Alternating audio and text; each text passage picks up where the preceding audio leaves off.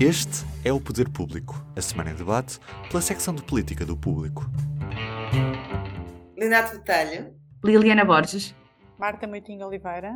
Eu sou Helena Pereira. Boa tarde e bem-vindos ao Poder Público, que regressa agora depois de um intervalo para as férias. Estamos a gravar durante a tarde, quinta-feira, dia 8 de setembro, numa altura marcada pela divulgação do pacote de medidas do governo para ajudar as famílias a fazer face à inflação e ao aumento dos preços.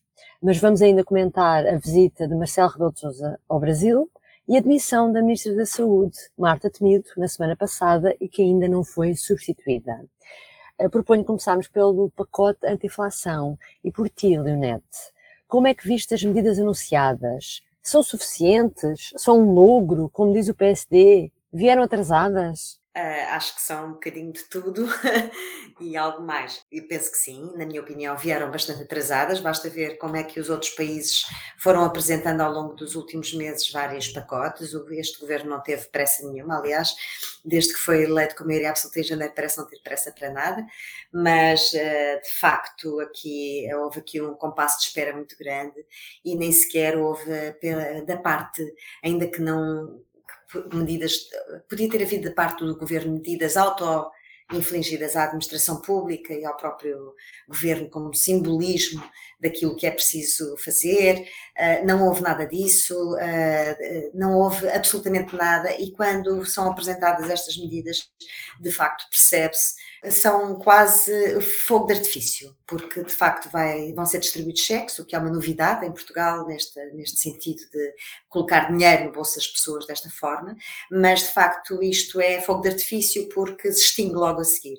E, sobretudo no caso dos pensionistas, penso que é bastante complexa a situação que foi criada com uh, uma medida que supostamente seria boa, que era da antecipação para fazer face às questões da tesouraria das famílias uh, de, uma, de uma parte do aumento, mas depressa se percebeu o que é que estava em causa, e o que estava em causa é juntar o útil ao desagradável, que é, uh, de facto, poupar, fazer aquele ajuste na segurança social de que se fala há muito tempo. E aquilo que acontece aqui é de facto que há uma, uma redução na, na fórmula de cálculo, há uma redução de mil milhões de euros nessa, no cálculo daqui para a frente da segurança social, portanto há um corte de facto na segurança social, num momento em que, aliás, a segurança social registrou um dos maiores excedentes de sempre. Uh, segundo as contas de julho da, da, própria Segurança Social, houve um excedente de 1.848 milhões de euros em julho, o que compara com um déficit de 445 milhões de euros um ano antes. Portanto, eh, foi uma. Eh, isto é, é, são contas do próprio governo e de execução orçamental. Portanto, de facto, há aqui um momento em que há, como diziam ontem no Parlamento o Bloco de Esquerda, há aqui uma situação muito confortável do ponto de vista da economia, embora obviamente estamos a entrar numa recessão clara, isso não há dúvida nenhuma, mas o que acontece é aos pensionistas não é dado nada, senão uma antecipação que depois vai ter efeitos prejudiciais muito graves. E, portanto, de facto, é, essa questão, é, parece-me que todos têm razão, há de facto um corte e há de facto também um, uma, uma, uma, medida, digamos, de remendo para outubro, mas que vai ter efeitos graves, não é? Pegando nas pensões, nisso tu dizes, Liliana, já se percebeu que há aqui uma vontade do governo em mudar no futuro a fórmula de cálculo das pensões. Luís Montenegro, em entrevista esta quinta-feira ao público, diz estar disponível para dialogar com o governo uma reforma da Segurança Social, mas isto será pacífico dentro do governo e dentro do PS? Bom, eu diria que pelas primeiras reações que fomos tendo um, depois de ter sido conhecido, conhecida essa intenção, mostra que não será totalmente pacífico.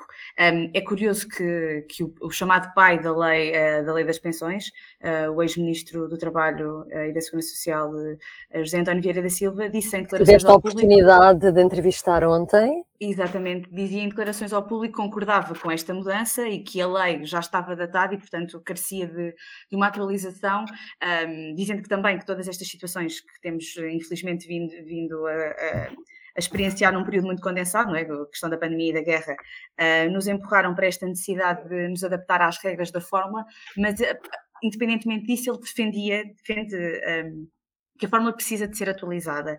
Dito isto, um, estamos a falar ainda de um, de um, cenário completamente desconhecido, não sabemos quais é são as verdadeiras intenções uh, do governo. António Costa também ainda não, não levantou o véu. Uh, Vieira da Silva diz, uh, Vieira da Silva pai, não Mariana Vieira da Silva, Vieira da Silva diz até que, que isso é, é, um, é um sinal. Uh, é, um bom sinal no sentido que no sentido de que há, há do lado do governo uma preocupação em fazer as coisas com calma e não se precipitar para o desenho de uma nova fórmula um, neste período mais quente, uh, também terá tempo para isso, não é? Ainda agora, ainda agora a legislatura arrancou, mas temos vindo, como eu dizia, a perceber que tem existido, um, tem, existe dentro do partido uh, algum ceticismo em relação à eficácia uh, do pacote, à forma como o pacote está a ser recebido e às consequências do pacote a médio prazo, para não dizer a, a, a longo prazo. É o caso do, uh, do, do, membro da Comissão Política Nacional, eh, do José Abrão, que criticou uh, as medidas, disse que, que eram insuficientes um, ehm, e que e dizia que estas, que estas alterações iriam de facto reduzir as pensões. Um, também a Alexandra Leitão não, não ficou muito impressionada e eu acrescentaria até que este pacote uh, de medidas, não só uh, apenas em relação à questão das pensões, mas também à forma como ele foi apresentado, um pacote dirigido para as famílias, um, toda, toda a nomenclatura também escolhida à volta deste pacote, uh, parece-me deixar de parte parece-me que o PS e o governo está muito concentrado uh, numa parte da, do, daquele seu, mais, seu eleitorado mais tradicional, que são os pensionistas, e pode ter causado aqui algumas fricções por outra parte da população que não tendo expectativas em relação a nada, ou seja, não se esperava uh, propriamente nada, acabou por ficar desiludida com o pacote em geral. Portanto, às tantas seriam daqueles casos em que se o governo não fizesse nada, teria saído melhor da fotografia do que ao ter uh, enverdado por todas estas, estas medidas que acabam por não ser tão populares quanto Costa esperaria. Não sei se este cenário, irá, se esta percepção irá mudar quando em outubro o dinheiro de facto cair na conta das pessoas e uh, falo das pensões e falo do, dos 125 euros uh, que serão que serão pagos a quem recebe menos de 2.700 euros. Talvez aí a percepção mude um bocadinho, mas pelo que tenho visto e com, a, com o volume de críticas que têm sido sentidas, não parece que vá ser eh, uma discussão pacífica.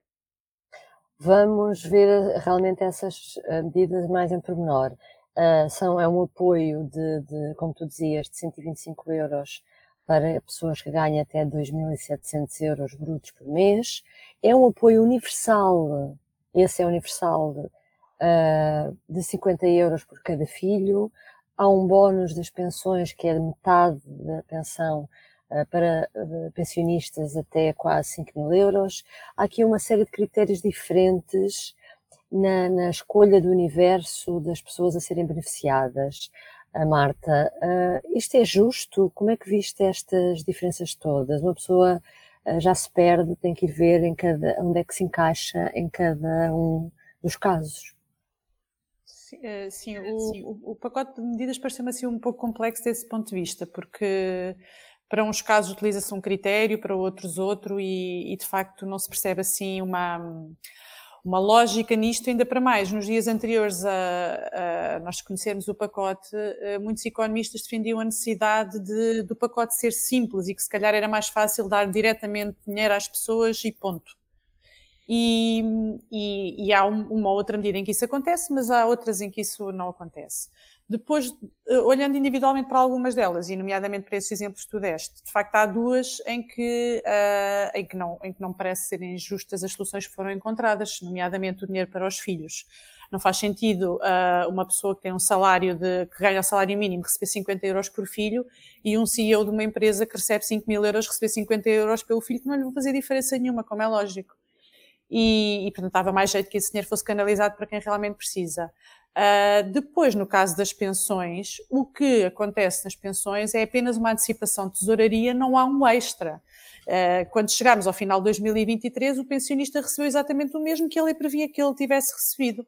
Uh, portanto, e ainda com a agravante de, como foi suprimida uma parte desse dinheiro que foi retirado como despesa permanente, ele já não entrar dali para a frente nas contas das pensões e, portanto, para os pensionistas também acabou por não ser uma medida, uma medida boa. Eh, não sei exatamente se as pessoas. Eu acho que as pessoas vão perceber isto quando as, quando as contas começarem a chegar para pagar e quando este dinheiro começar a chegar, elas começarem a fazer contas a perceber que de facto isto fica tudo não muito cobre, diluído, não é? que isto não co- que este dinheiro não vai cobrir Sim, sim, isso. sim, e que fica tudo muito diluído. E depois há aqui outra área que não está ainda coberta, e não sei se alguma vez estará, ah, que é a questão de quem paga empréstimos à habitação. Quem, quem paga empréstimos à habitação vai ver a sua casa, ah, as despesas com ah, o empréstimo ficarem muito mais caras nos próximos tempos. Sobre isso não houve Então, nada, o governo não disse Não nada houve sobre estas nada, não, ficou tudo em aberto e, e- e não sei se haverá, porque eu penso que não houve sequer nenhum sinal de que isso esteja a ser pensado. Ahm, portanto, ah, isso é realmente muito importante, porque nós sabemos que representa uma fatia muito grande dos orçamentos das famílias e que Portugal é um país de proprietários, portanto, ahm, isso, isso há conta muita muito. gente que vai ser afetada. Sim. Ah, cruzando agora rapidamente o Atlântico, Leonete, vamos ao Brasil. Gostava de, de falar aqui da forma como Marcelo Rebelo de Sousa foi ah, usado, achas que eu poderia dizer usado por Bolsonaro, ah, naquela imagem em que ah, o presidente, o presidente brasileiro e candidato presidencial cola o presidente português a uma bandeira do Brasil, onde, em vez de estar ordem e progresso, se lê Brasil sem aborto, Brasil sem drogas. Marcelo foi apanhado e isto era previsível. Olha, Helena, eh, naturalmente que eh, Marcelo foi apanhado, mas isso era completamente previsível. E eu diria que essa imagem dessa bandeira, que também desconheço se o próprio Bolsonaro conhecia, quer dizer, não, não, não, não temos eh, todo o filme de- dessa bandeira, mas é um símbolo eh, claro, uma imagem clara daquilo que era completamente previsível. E Marcelo Rebelo Sousa já conhece Jair Bolsonaro o suficiente para se poder ter precavido de ser eh, usado a sua, a sua imagem, o seu boneco e, e, no, e no limite, obviamente, a representação de Portugal para um momento de campanha eleitoral como aquela que foi. E, portanto, há um ano, quando eh, eh, Marcelo de Sousa foi recebido por Jair Bolsonaro, já tinha havido, a saber mais tarde, eh, pela, pelo, por um jornal brasileiro, já tinha havido um grande desconforto em relação a piadas de cariz sexual nesse almoço eh, e à falta de cuidados. Ainda estávamos na altura das máscaras, né, Da pandemia, sim. Depois houve, há dois meses apenas, aquela situação em que eh, Jair Bolsonaro convida e desconvida Marcelo Rebelo de Sousa para um almoço porque não gostou de que ele estivesse antes com Lula da Silva. Portanto, estamos em campanha eleitoral. Sinceramente, eu acho que eh, isto era previsível. Não podemos não, não podíamos não, não podemos não podíamos adivinhar o que é que ia acontecer, mas naturalmente era completamente previsível e Que é- alguma coisa ia acontecer. pelo, exatamente. Aliás, eh, eh, mesmo não, não sabíamos nós ontem que aquele discurso que foi feito por Jair Bolsonaro não foi já na presença de Marcelo Rebelo de Sousa e dos outros chefes de Estado e representantes de chefes de Estado, mas quer dizer, eh, toda a situação é, era previsível. Ah, As personagens eram, são conhecidas, a sua forma de atuar é conhecida, mas Marcelo Rebelo de Sousa, mais uma vez, também foi igual a si próprio.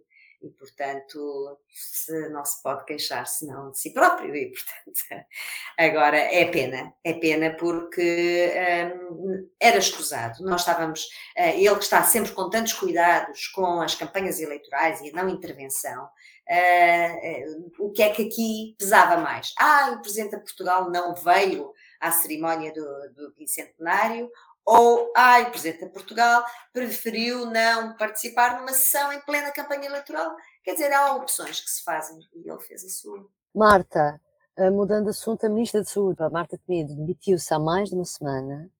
Entretanto, passados estes dias todos, que tivemos a oportunidade de ver hoje, porque foi ao Conselho de Ministros, à Conferência de Imprensa do Conselho de Ministros, apresentar a regulamentação do Estatuto do SNS.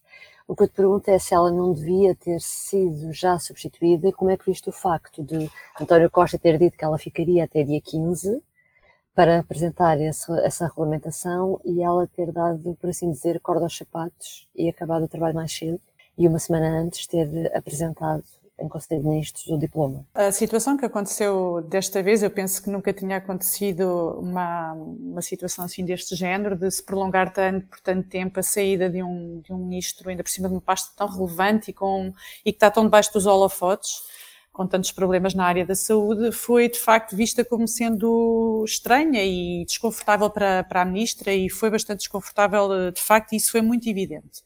Mesmo dentro da, da área socialista e do próprio governo, houve, houve notícia de questões eh, relacionadas com a saída dela, de que tinham sido, de que havia quem visse isso de uma forma desconfortável. O que se viu agora foi que a ministra decidiu dar corda aos sapatos e fez bem, porque de facto seria bastante, é bastante humilhante a situação pela qual ela está a passar e assim tenta de alguma forma pelo menos encurtar o prazo a metade. Mas também o que me pareceu foi que foi um bocado desnecessário, isto parece-me quase um castigo, porque o que Costa invocou era que a ministra tinha que ficar até apresentar, até ser aprovado o estatuto do SNS. E o que eu vi agora na conferência de imprensa que acabou de acontecer, e portanto pode-me estar aqui a falhar qualquer coisa, foi que ela só falou de como é que ia ser escolhida a pessoa que vai dirigir, eh, que vai ser o, ser o CEO, ter a figura de CEO do, do, SNS. do SNS. Ou seja, não foi para escolher um nome que já seria muito estranho, uma ministra de saída escolher um nome para um ministro que vai entrar, um ministro ou uma ministra que vai entrar. Mas quer dizer, também prolongar uh, a saída de uma ministra uh, durante uma semana para ela depois dizer, não, isto é por resolução de Conselho de Ministros, não sei se é resolução de Conselho de Ministros, mas é uma coisa assim deste género. Um, o procedimento da escolha dessa pessoa, quer dizer, não, não, era, não havia propriamente uma necessidade, não me pareceu que houvesse uma informação relevante sobre o estatuto do SNS que ela tivesse dado agora que justificasse prolongar uh, o mandato dela à frente do, do, do Ministério. E, portanto, uh, foi uma situação muito desconfortável para, para Marta Temido. Ela sai, sai numa situação muito difícil e acho que deve ter pensado que devia ter saído, não devia ter integrado, integrado este governo. E eu fiquei, continuo sem saber quais foram as condições que levaram a sair desta vez, porque ela não respondeu a isso diretamente. Quase que também não deixaram falar nesta conferência. É, também é verdade. Bom. Já falamos sobre isso. exatamente. Já falamos dessa uh, parte. Exatamente, exatamente. Liliana, António Costa, recuando um bocadinho àquele momento realmente em que a ministra apresentou a demissão e depois que António Costa vai falar nos jardins do, uh, do Palácio de São Bento a explicar aos jornalistas o que é que tinha acontecido. Uh, eu anotei que, para além de, de, das palavras que ele teve para a ministra, ignorou os problemas vividos pelo SNS, a falta de profissionais de saúde, que está na base da demissão da ministra. E, portanto, o que te pergunto é como é que viste este silêncio, porque ele, no fundo, passou ao lado daquilo que é o problema de fundo. Vou pegar naquilo que disseste, uh, para sublinhar que o Primeiro-Ministro escolheu um sítio, ele escolheu, uh, falou em São Bento, mas escolheu justamente os jardins. Porquê é que eu destaco ele ter escolhido os jardins? Porque eu acho que essa, esse, esse, silêncio em relação à falta de médicos e de enfermeiros é propositado. A escolha do, do, dos jardins e não da, daquele lado mais institucional com a fachada do palácio também é, é Acho que houve uma certa preocupação em um, tranquilizar o país e, e António Costa ter de, um pouco passar um bocadinho despercebido que de repente estamos sem Ministra da Saúde. Uh, acho, que, acho que não falar dos problemas que ficaram por resolver e a escolha de um cenário um bocadinho mais leve, mais uh, uh, com, com cheiro a verão, com o verde atrás, acho que acho que demonstra que esse silêncio foi, foi obviamente propositado para evitar o pânico um, e, e, para, para atribuir uh, ao próximo ministro a resolução uh, desses problemas, como a Marta também uh, disse, eu também não percebo como é que a Marta, a Marta Temido uh, volta a integrar este plano. Aliás, há, há montes de figuras que foram naturalmente muito desgastadas de, nestes últimos dois anos por, força da pandemia e que, e que se calhar o, o, atual governo não estaria com tantos problemas uh, se tivesse sido mais reformado, mais renovado uh, e não fosse tanto um governo de, de, continuidade. E acho que esses problemas começam agora. Um, é um governo mais cansado, não é? Não, é? não é um governo fresco e acho que isso começa a ser cada vez mais notório e que Marta Temida é apenas o primeiro de, de alguns nomes que, que, vamos ver a sair do governo, não só uh, dos que já vinham de trás, mas, mas acho, que, acho que vai haver, acho que vai ser um governo com muitas, com muitas entradas e saídas. Eh, sobre esse mas achas, só... achas que esta oportunidade da saída da Marta Temido pode fazer com que Costa mexa mais no governo? Eu acho que havia essa possibilidade, embora o Primeiro-Ministro já tenha afastado. Ele foi peremptório quando lhe perguntaram, ele foi muito claro na resposta que deu aos jornalistas e disse que isso não estava em cima da mesa, que não havia, não iria haver uh, uma reformulação do governo, também porque eu acho que o próprio Primeiro-Ministro quer fazer as coisas segundo o tempo dele e não segundo a pressão mediática para. Uh, creio que, creio que será um bocadinho por, por aí. Aliás, nós já concluímos que, que António Costa tem também alguma dificuldade em deixar cair ministros e acho que esta resistência a uma reforma uh, já neste tempo também pode ser um bocadinho reflexo disso. Mas acho que, que acho que se pensarmos um bocadinho, há algumas pastas que estão a ter uh, mais dificuldade, alguns ministros que temos visto muito apagados e que não seria suposto estarem tão apagados nesta altura de campeonato, e poderá ser sinal de que, um, de que vão existir algumas mudanças a curto e médio prazo. Mas para concluir, acho que o silêncio uh, relativo à, falta de médicos e profissionais foi a coisa mais simpática que António Costa pode ter feito a Marta Temido, uh, porque ele foi muito duro com, com uma frase em específico uh, no momento em que reage à, à admissão de Marta Temido, e aliás, ele diz, diz mesmo para quem foi Ministra da Saúde num período tão duro, percebo que alguém estabeleça como linha vermelha a existência de falecimentos uh, num processo de recorre em serviços que estão sobre a sua tela. Foi das frases mais duras que eu já ouvi António Costa dizer sobre um primeiro-ministro e um, ehm, vimos outros casos em que houve mortes uh, associadas às tutelas uh, de ministros. Não levaram admissões levaram missões, ou que levaram missões muito tardiamente, eh, tardiamente ou que demorou algum tempo, mas o caso da morte de, do cidadão ucraniano nas mãos do CEF, por Eduardo Cabrita, não apenas a morte do, do trabalhador da A6, uh, eh, os casos de Pedrógão, nós nunca ouvimos estas palavras tão duras e tão uh, a relacionar, tão, a responsabilizar tão diretamente a morte de, de, alguém a um ministro como ouvimos António Costa. Eu acho que houve outra frase dele muito dura, porque ele às tantas diz que o que os ministros, pronto, que a mudar de ministros traz uma energia diferente, mas que pronto, as políticas são as mesmas, que desvalorizam um bocadinho o papel que cada um de nós pode ter nos sítios onde nós estamos. As pessoas fazem diferença na forma como fazem as coisas e a energia que as pessoas levam para as coisas acaba por. A, a, a política às vezes até pode ser a mesma, mas ela até parece diferente. Assim como ele, ele, não tem, ele tem uma energia diferente do anterior primeiro-ministro. Claro, tem uma energia. Até podem adotar a mesma medida, mas Pode parecer, aliás, nós passámos este tempo todo a dizer que este governo implementou algumas medidas que se, que se podem também chamar de austeridade e ele nunca lhe chamou, porque ele implementa uma energia diferente a falar das coisas. É verdade. Isso foi eh, bastante e... duro também para todos os ministros, porque eu, eu sendo, se fosse ministra dele, pensava: ok, tá, não sei se quer então, voltar. Nós, acho que pessoas estão aqui a fazer a diferença, não é? Uh, vou, vou a letra oh, muitas Olha, sabes o que é que eu digo? Habituem-se habituem-se, ele é assim. É, os seus ministros. De silêncios, queria só destacar também o silêncio que houve na generalidade dos colegas de Marta Temido, uh, com exceção do ramo de flores enviado por Ana Mendes Godinho para uh, o Ministério da Saúde. Um, ah, foi a Ana Mendes Godinho, olha, não sabia. Foi a Ana Mendes Godinho. Nós escrevemos, Helena. foi o motorista da Ana Mendes Godinho que, que, foi lá enviar um buquê de flores para o, uh, ao Ministério da Saúde no próprio dia em que se soube da, da demissão. Sim, sim, sim. Uh, portanto, foi, tirando isso, houve aqui um. Uh, Marta Temido ficou um bocadinho. Uh, isolada. Isolada. Uh, e, e, estamos a falar de uma ministra que há um ano exatamente estava no palco do Congresso do PS a receber das mãos de António Costa um cartão de militante e quando foi a Coimbra, cabeça de lista, uh, uh, ela ainda não esclareceu também se continuará como deputada no Parlamento, ela foi cabeça de lista em Coimbra e durante a campanha o nome dela em Coimbra foi mais ouvido do que o nome do próprio Primeiro-Ministro. Uh, portanto, um, ficou silêncio. Ficou silêncio em várias formas, em vários momentos. Bom, para terminar, não em silêncio, mas com outro registro, vamos terminar com o público notório. Leonete, o que é que trazes hoje? De facto, aquilo que, que, que, vocês têm estado a dizer, sobretudo sobre uh, o governo e os membros do governo. Estamos aqui perante um governo claramente cansado, mas mais do que cansado, e, e assiste-se já a uma competição uh, muito flagrante entre, entre os membros do governo e alguns em especial, Uh, que, que, se torna, começa a se tornar, a tornar cada vez mais notória. Estamos a só com um governo de quatro meses, mas parece que estamos em fim de ciclo. Uh, conferência de imprensa de quatro ministros na terça-feira de manhã, uh, com o Ministro das Finanças a liderar a apresentação do pacote das medidas anti-inflação. Foi muito engraçada, porque via-se perfeitamente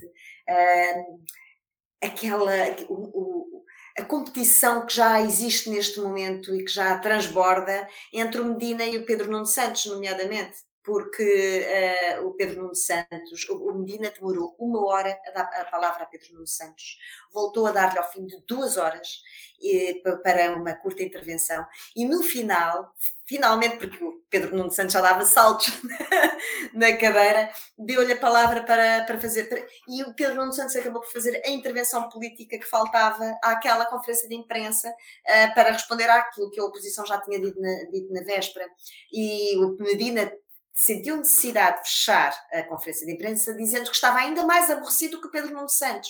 Literalmente com estas palavras. Portanto, depois há aqui todos um, vários sinais que, como a, a saída de Marta Temido, que foi anunciada pela própria ao, ao, cair já de madrugada, não é? Portanto, sem dar tempo, pelos vistos, ao gabinete do Primeiro-Ministro para, um, para trabalhar politicamente a, a, sua saída com depois aquela conferência de imprensa, como já destacou a Liliana e, com, e a Marta, uh, um bocado humilhante para a própria ministra, uh, e portanto estamos aqui de facto com um governo muito cansado uh, e só tem quatro meses, faltam-lhe quatro anos e dois meses.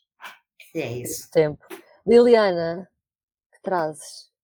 Qual Bom, é eu estou, eu estou na Academia Socialista um, do PS, precisamente na batalha, e, uh, e, e, trago, trago o quê? Trago uh, a resistência do Primeiro-Ministro a vir aqui à batalha, porque, portanto, nós estamos aqui desde ontem, ficaremos, desde ontem, desde uh, quarta-feira, ficaremos aqui até à próxima terça, e uh, todo, todo, todo, primeiro, numa primeira fase com a Academia Socialista, depois uh, serão as jornadas parlamentares, Todos os momentos acontecem na batalha, à exceção do comício onde estará presente António Costa, que, que, no domingo faz questão de discursar em Leiria.